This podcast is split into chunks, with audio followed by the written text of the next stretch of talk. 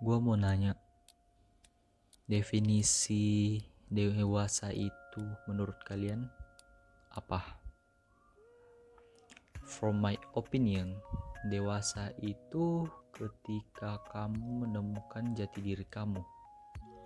Misalkan nih ya, kamu sadar bahwa potensi yang kamu miliki itu mungkin belum berkembang dan di sisi lain masih banyak anak-anak orang-orang yang di luar sana yang memiliki kelebihan potensi yang lebih hebat dibanding dirimu alasan gue bikin video ini cuma mau kasih tahu agar kita tidak menyia-nyiakan suatu kelebihan kita dan terus mengasah kelebihan yang kita miliki.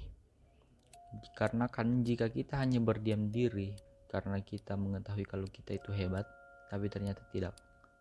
Dikarenakan kita masih belum mengasah kelebihan yang kita miliki itu menjadi lebih baik. Sudah, terima kasih atas waktunya telah mendengarkan video ini dan jangan lupa ketik di kolom komen definisi dewasa menurut kalian itu apa. Oke, okay, terima kasih. Stay positive and be creative.